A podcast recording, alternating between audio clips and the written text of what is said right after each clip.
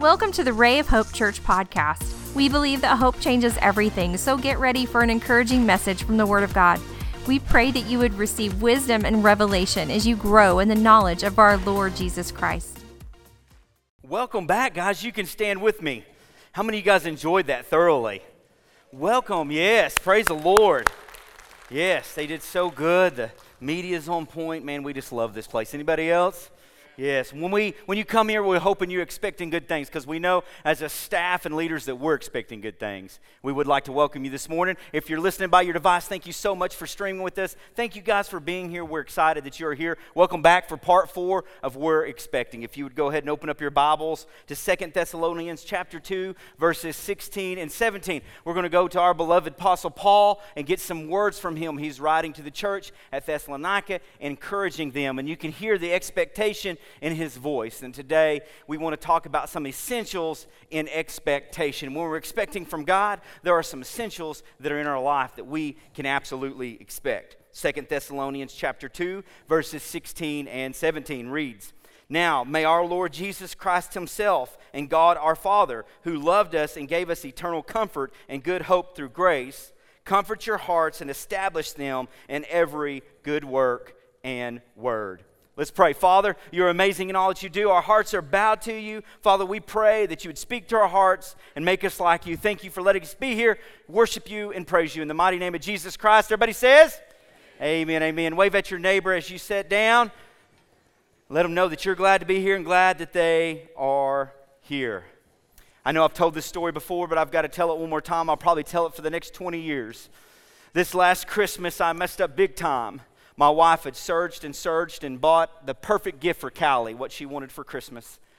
Went out and got it from, of course, the place and put it in the back of my car. And my wife asked me about three different times, Matt, have you taken that gift out so Callie won't see it? And I reassured her two or three different times that I was going to do it. Well, you know the story. Callie gets in my car. She sees the gift. Ruins, ruins the gift. And I ask her, I say, Callie, how long did you look at it? She goes, Not very long, Dad but she can describe it to me. She can tell me what it is, what color it is, you know. I said, Baby, you did more than glance at it. And she looks at she goes, I know, Dad, but I tried so hard not to. I said, That's okay. That's okay. We understand. But I told my wife, I said, I've got a plan for redemption. What we're going to do is I'm going to put this thing together. And it was a scooter.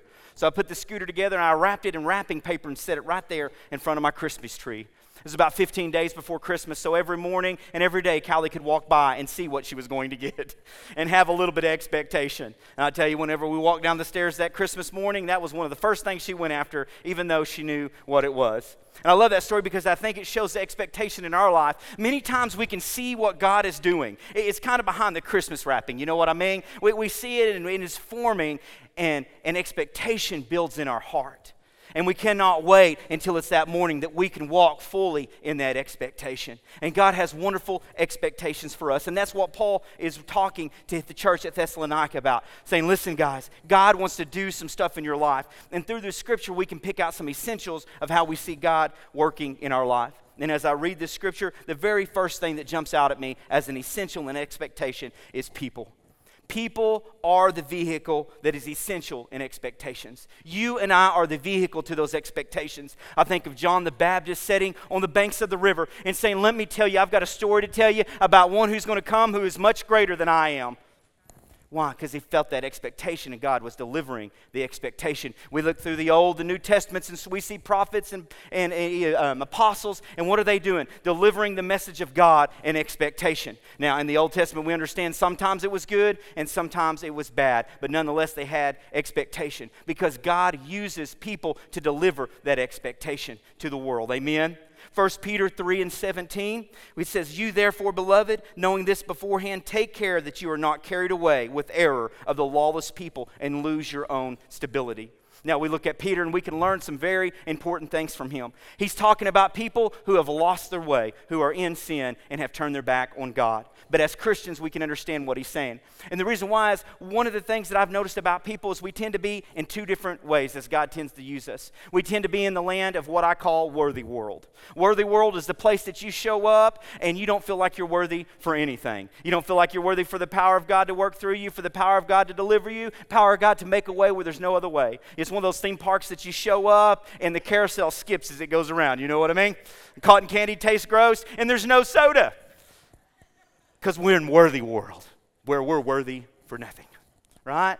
And sometimes we can get there as Christians because we look at our past faults and failures, and God doesn't want us to be there.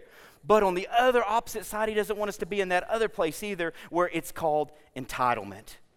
Ooh, and some of you guys who have worked your entire life for stuff, I just saw you cringe whenever I said the word entitlement.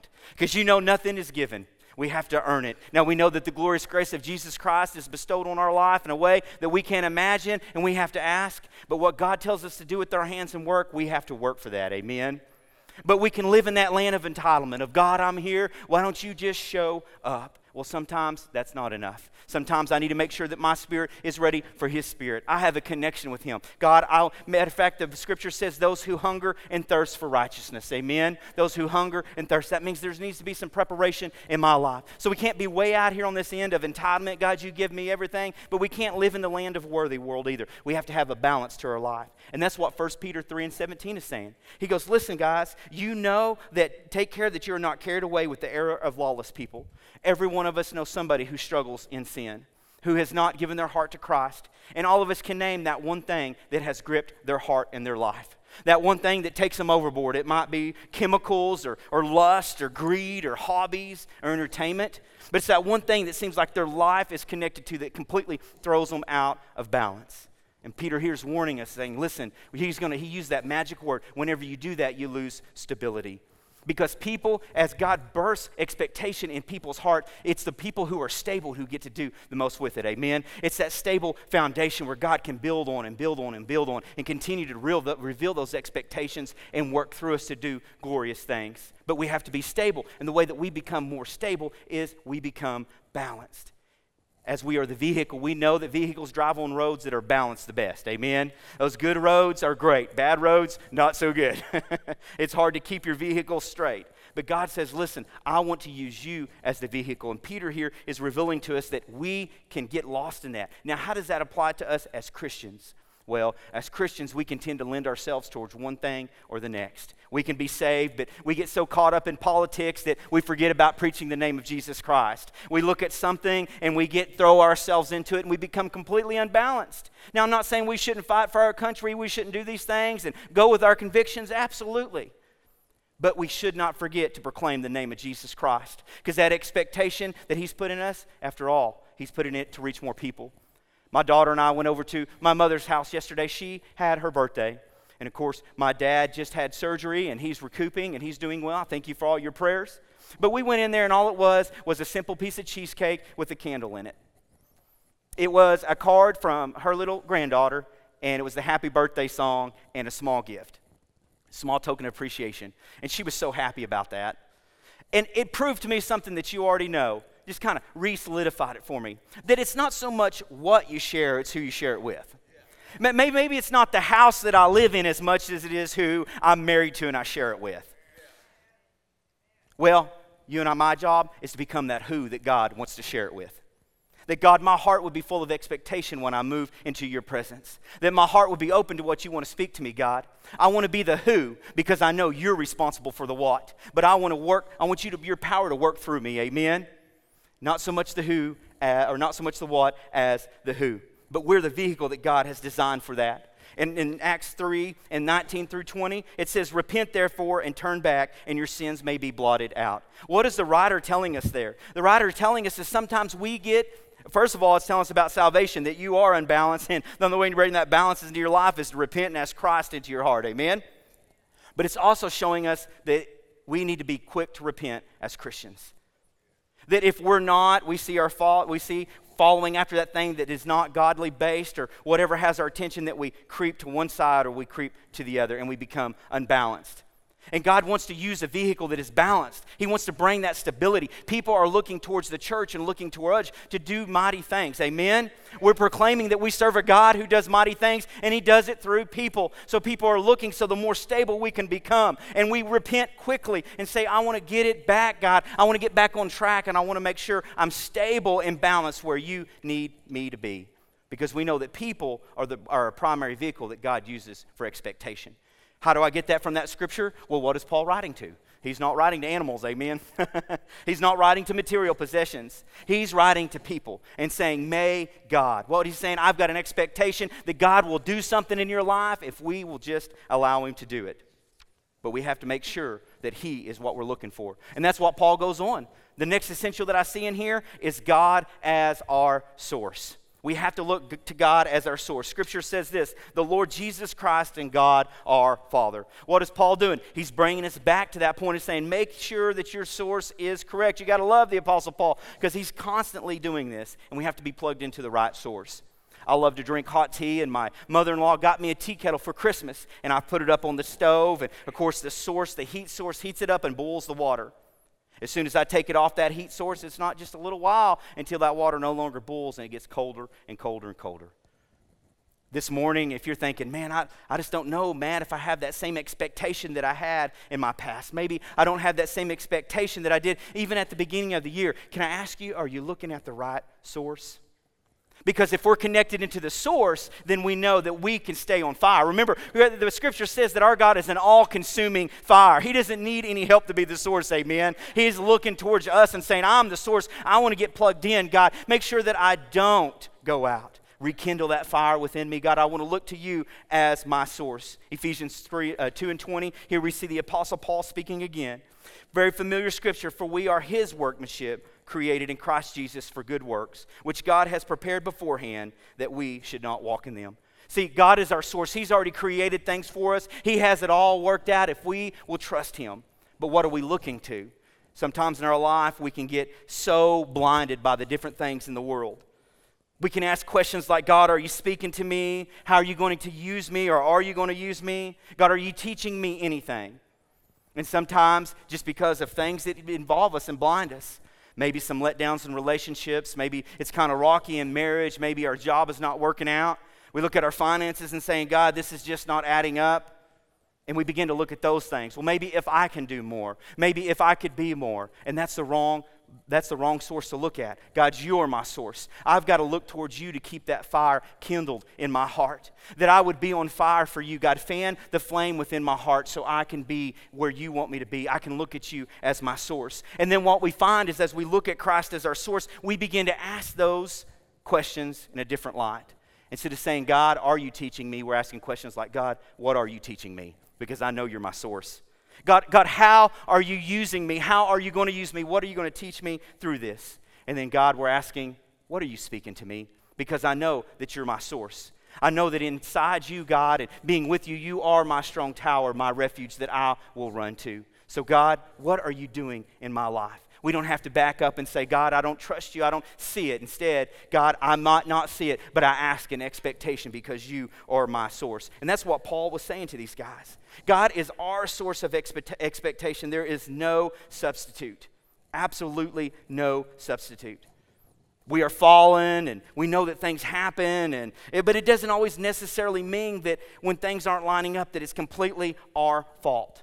What we have to do is we have to push through that and remind ourselves that Christ Jesus is our source. Amen. He's what we look to. He's the one that will keep the fire burning, but we have to look towards him. Paul continues to write, and he continues to write, and he says, Listen, who loves us? Ah, I love talking about the love of Jesus Christ. Anybody else? Because sometimes you just can't hardly explain how much He loves us. You can't put it into words. You can't put your finger on it, but you read it through Scripture and you know that He does.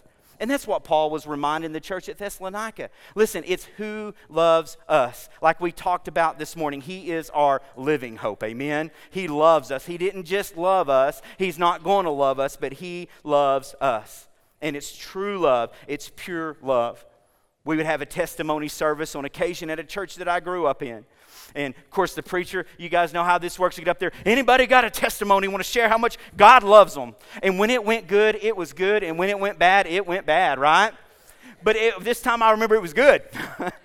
and I remember Brother Thompson standing up and he would grab that pulpit and he'd begin to quote scripture and he'd begin to tell how much God loved him. He'd begin to tell about how 1 John 4 and 8, he'd quote this scripture every time. He would say, He who does not, uh, does not love does not know God, for God is love.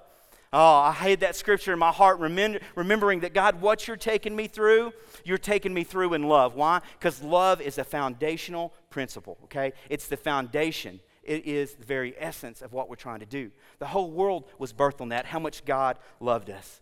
And as Brother Thompson would, would get up and begin to testify and preach that, man, it just filled my heart knowing that Christ loves me. But we have to be careful because sometimes we can get a little tricky. See, if we take that scripture at the very end, it says, For God is love. Well, the world can tell us that love is God. If you just change those two words around, most of it stays the same, but then all of a sudden we're looking for love to fulfill our needs. We're looking love to be our source. We're looking for love to speak to us. And we know that love can't do all that. Our only source is Jesus Christ. His love is the foundation, is the essential for expecting. That what He's going to bring me through and what He's going to do, He is laying a foundation in my life, and it is through love to bring me to that next position that He has for me. Amen. And as we continue this, I realize that sometimes I get blinded. And just like that little, one little word swap, sometimes things can't be lining up in my life like I think they should, or I don't quite understand, and I get a little confused. Well, what do I have to do? I have to bring my focus back in and say, No, God, I know that what you're taking me through is love, that you are God and that you are my source. Love is not what I'm looking for. These other material things are not what I'm looking for, but God is love. John 15, 3, we're very familiar. Greater love has no man that he would lay down his life for his friends. Romans 5, 8 through 9, we come back and we see Paul writing to his friends in Rome, saying, But God demonstrates his own love and towards that while we were yet sinners, Christ died for us. While I was an enemy of God, while I wasn't fit to be in the kingdom of God, he looked down with such great love and said, Matt, not only do I want you in heaven, not only do I want a relationship with you, but I got a purpose for your life. And I know that you guys feel the same way. Why? Because in expectation, that foundation is love. Why do we have to have love as that foundation? Because God is going to take us through some things that we're not going to understand. He's going to take us through some things that's going to challenge us and bend us. That's going to bend us near to the breaking point. And we're going to ask God, Do you really love me? God, I thought this was going to be over. I thought that you were going to provide. And we have all these expectations in our mind. But we have to go back and say, No, God, I know that you love me. So what you're bringing me through, what you're bringing me to, is for my betterment. You're positioning me and getting me in a spot, God, that you're going to use me and do great and mighty things. Amen. You're going to save my marriage. You're going to save that relationship. You're going to promote me in my job. My kids that are acting crazy, God, you got a plan for them too. and we've all been there before.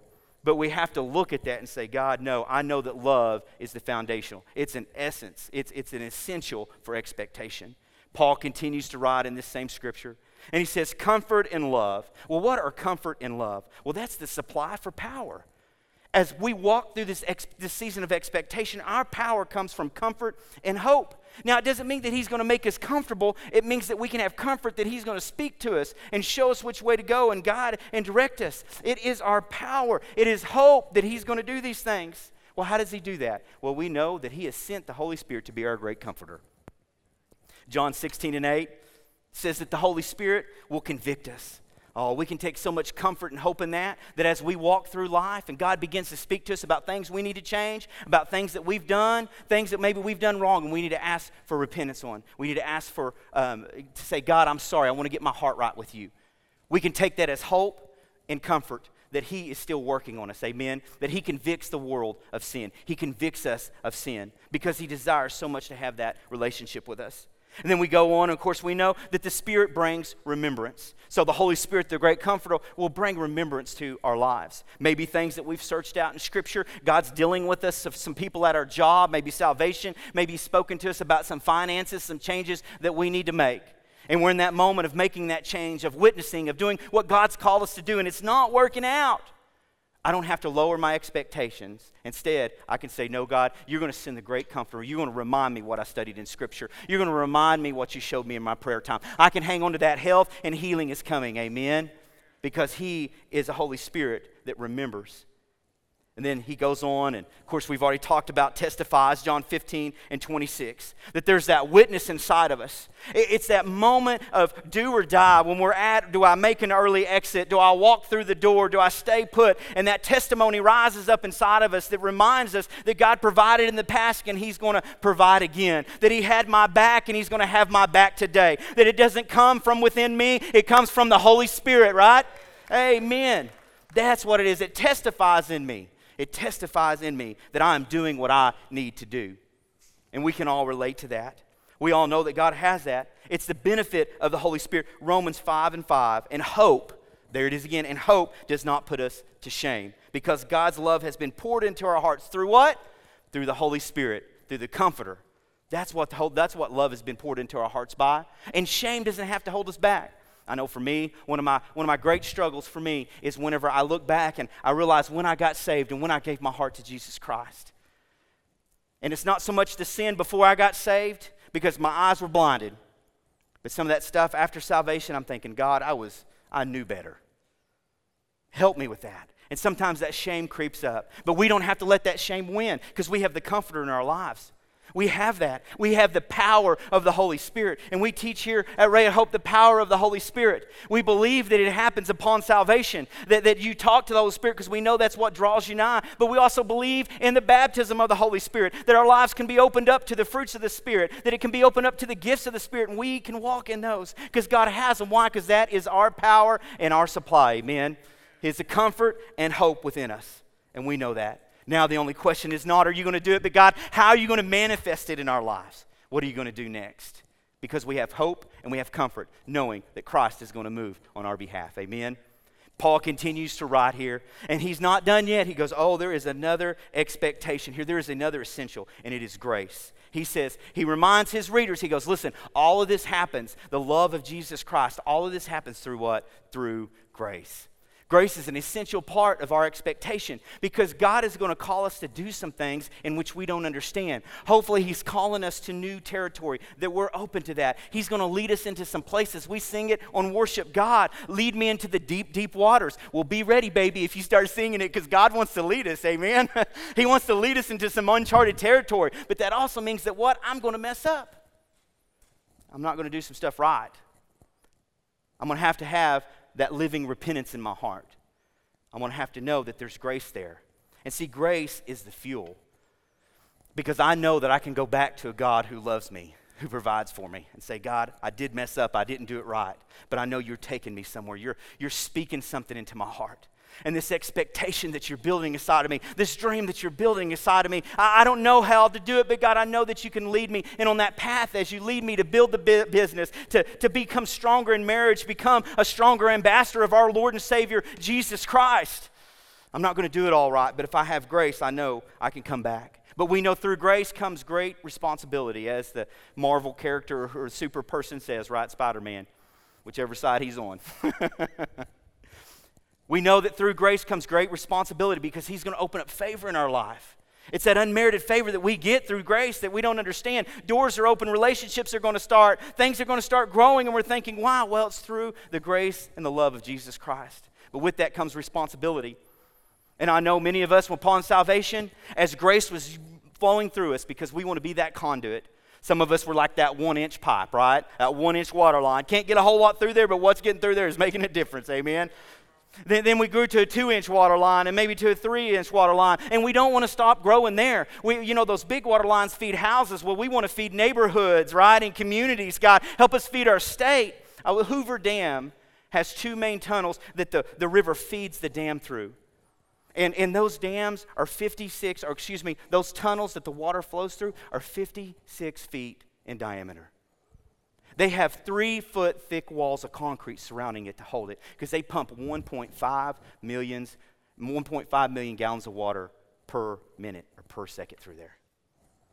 That's the kind of conduit God wants us to be through His grace and His mercy. He doesn't want us to settle for being the little one, right? He wants us to open up and say, God, it's by your grace and by your mercy that I can supply people with things, that I can encourage, that I can lift up, that I can allow your spirit to work with, work through me and do things that I didn't think I could accomplish. So, God, make me a supply line for your grace. Not only that I could absorb it, but I could share it and encourage and strengthen my brothers and sisters. Amen? God, make us, make us a tunnel don't make us just a pipeline, God. Make us a tunnel here at Ray of Hope. Make us a tunnel in our individuals. Amen. We can be that conduit for Christ. Paul goes on, and he says, I've got something else that I want to share with you. He said, Every good work. What is he talking about with every good work? He's talking about our calling that each one of us has. Now, I want to pause here just a bit because I know that sometimes we can, we can get this confused. I know in my life that I'm called to be a pastor, to be a minister of the glorious grace of Jesus Christ. We are all have that same calling where we want to live salvation in the experience that we've had through Christ in our life. We all have that same calling. But we also have ways that God has asked us to walk that calling out. And some of you guys, as sure as you're sitting there, you're called to where you're supposed to be. You're called into the education system. You're called into the medical field. You're called in some way to serve the community, whether it be on a county basis or a town basis or a state basis. There's many different ways that you serve the Lord in your calling, and you don't back down from that. You go in there with a heart full of joy and saying, God, whatever you've called me to do, and you know that, you hang on to that and say, God, work your spirit, work your grace, work your mercy through this because there's people where we work at that are around us that need us that need us to be that tunnel because they've never felt grace. They've never felt the love of Jesus Christ. When I was a young man in, in, in, um, in youth, I remember my youth pastor and my pastor looking at me and saying, Matt, you're the only Jesus that some people will ever see.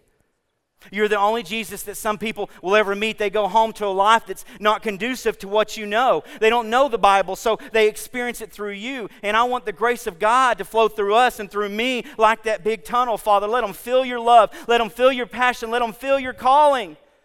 You have a purpose for them because, see, the calling is a blessing. That means we don't have to live a life that just meanders around and does nothing. But God's got a specific purpose for us. He's called us to be entrepreneurs. He's called us into foster parenting. He's called us into some sort of volunteering or social services, different ways of serving the community. He's called you here to teach different classes at the church. Teach those Sunday school classes and those Wednesday night classes that encourage people. He's also called us and maybe into the education system or these other areas that we've already mentioned. And you hold on to that calling and say, God, I'm looking towards you to promote me. I don't want to promote myself by simple words and saying what I can and can't do, but God, I'm going to rely on your spirit and what you're going to do. Now, how do we know that He wants us to be established? See, it's, it's established in every good work. See, that's the blessing. He doesn't want us just to go and be a part of whatever we're doing, but He wants us to be established where we're at. And He says two things established in your work and established in your word. Now, many of us know that work is hard. Our hands, get dirty, our brows get sweaty, our feelings get hurt. Several things that happen when we work. We get tired. But what is Paul saying? Listen, I want you to be established. Christ wants us to be established in that work. He wants us to be established, and He wants us to be able to put our all into it. But that only comes through understanding that God, an essential for this whole thing, is that you understand that I understand what you're trying to do, that I understand that you have a calling on my life. Because in those times where I felt like you've called me and I felt like backing out and not finishing, no, you've called me back to finish. You've called me back to say, no, you can do it. You're, you're, you're thinking right now, do I go to that next degree level? Do I go to that next training session? Do I go to that next thing that will help me and exalt my position, not above the Lord, but what I would say, yes. Go do it and let the Lord promote you. Let the Lord build that seed into your life because He doesn't want us just to go and be a part of where we're at, but He wants us to be established, established in our work, promotions and raises and perks, our, our business growths, etc. We, we know these type of things, but also that spiritual side where we need to grow in word. This is the thing. Many times, what God is doing inside of us, He will do inside of us before He ever does on the outside of us. He, he's causing a change deep within us. And He wants to do that on the outside. But we have to trust Him. We have to say, God, it is, a, it is a blessing to be in your calling, to be in the thing that you've put on my life. Help my, help my hands and help my word. Now, we know that Jesus Christ is the word of life, He's the bread of life. We know that it's Him inside of our hearts that we want to hide. But we also see the spiritual side of that work that He's called us to how I handle myself, how I speak, maybe my, my body language. God, what are you doing? Because I want to be a representative to God in so many different ways, and I don't want to be discouraging to other people. But God wants us to be established. What does established look like in the spirit? Well, you already in it and you don't know it. You're walking into your work right now, you're walking into that calling that God's given to you, and people are looking to you for answers. You're like, wait a second, I don't, I don't have a promotion. I'm not anybody spiritual. Yes, you do. You just got a spiritual promotion and you didn't even know about it. People are looking at you with integrity, with respect, and with honor because we've carried ourselves because God wants us to be established. Because we're looking at Him and saying, God, my calling is a blessing. It is an essential of what you're trying to do in this thing that I'm expecting in my life to be done. So, what has God been speaking to you? What is He asking you to do? Because those are tangibles that we can't earn. It doesn't show up on a paycheck, but all of a sudden we walk in and people are asking us questions about our spiritual life. They're asking us questions about integrity and honor and respect, and all of a sudden they're going to us. And we're saying, God, what are you trying to do? Well, He's trying to establish us in Word. He's trying to take that and say, listen, I've called you for a blessing. I've called you for a point to I want to establish you and go. And we know the importance of legacy. All of us know that. We know that God wants to put a legacy in our life. And hard thing about legacy is legacy shows up whenever you're usually dead and gone. Oh, sometimes you can see it. You can see what God's about to start doing, or maybe He's doing some things. But many of that legacy happens after our eyes are shut for the last time and we open them in eternity. And it's those things that God has planted in our heart and planted in our life. And we say, God, what are you trying to do? Which way are you trying to go? But we have to be open and willing to that blessing called calling. Paul continues in that same scripture. Okay, in that same scripture, and he reminds us through it not continues, but throughout that whole scripture, that it's through his blessing, that it's through Jesus Christ. And as we go into this next week, as we have finished this week of prayer and fasting, and, and God has allowed us to plant seeds and do things in our life, I'm asking you to continue to believe in that. Let's have that same expectation as Paul wrote to his friends. May God bless you. God, what are you trying to do? God, I want to have that heart that you may do whatever you're going to do. Expectation's a wonderful thing. As I was talking to a young lady and her husband this last week, they came in for a little bit of marital counseling, didn't really have a church in town, and we sat down with them. And I sat down and I said, Hey, I just want to let you know how much Jesus loves you and Christ loves you, and we're here to help you in any way we can. Well, through a series of things, they decided that they wanted a little bit more prayer, uh, marital, marital counseling and some other things. So I took them for a tour of our church and I brought them up to the front and I said, Hey, this is how we can do this and this is what we can do for you. We, we don't want to just see you get married. That's not what we're here for. We're here to strengthen you and help you. We have an expectation here that your marriage is going to last the hundred, next hundred years, and we want to do what we can. And that beautiful young lady was standing at the altar, and I looked at her after I shouldered the church and talked to her about some, some materials we can give her to get them more prepared. And, and of course, the young man was elated about it too. And I looked at her and I said, Did we pass your expectation? And this is what she said. She looked at me and she said, Matt, you passed my expectation. My expectation was a signature and a living room wedding. And I think, what a powerful thing that we got to be a part of. It wasn't just coming in here and signing a piece of paper and saying, You guys are married. But what we want to do is we want to build you up. We want to strengthen you. We want you to know that this is a place where you can come even after you get married and experience more of the things that God wants in your life. And that's how we get to do as ambassadors of Christ. And that's what Paul was saying here. Pass at people's expectations. Let's not limit ourselves. Let's put it all out on the table and have that I desire. God, may you bless me. Yes, you may. What are you birthing in my heart? But in those moments, we feel like we're not worthy and we can't do it. Remember, people, we are the vehicle that God has chosen to, to, express, those, to express those expectations through. And that's very humbling, but at the very same time, it is very exciting. Amen. And I know that God has got a call on that for all of us. But I have to tell you, one of the first steps in doing that is the step of salvation. I want, I want to give us a minute to think about that, whether you're listening by device or you're in the congregation right now. God has a plan and a purpose for everybody's life. But the first step in that is salvation. God, you fulfilled everything that you said that you were going to fulfill. You are the Son of the living God. You, you came, you gave your life, you shed your blood so that I could receive salvation and that we could receive salvation. And if you're here or you're listening, have you contemplated that moment? Have you said, God, have I fully received you as my Lord and Savior so I could push everything out of the way and be in a place that you could use me? So I could be connected to that source, to the God as my source. So that I could allow the Holy Spirit to work through my mind and bring things in remembrance and convict me and open my heart up to the spiritual gifts and the spiritual fruits that the Scripture plainly lays out for us. But that's the first step because we're embracing a loving God who cares about us who works through people, and his purpose is people. The expectations that he has, the material things that he uses, all that stuff will burn and fade away. Amen. But people's soul will last forever in one of two places, either heaven or hell. And Christ has made a way for us to be in heaven with him. Would you bow with me? Father, as we bow in our living rooms, as we bow in the congregation, as we bow wherever we're sitting and listening, God.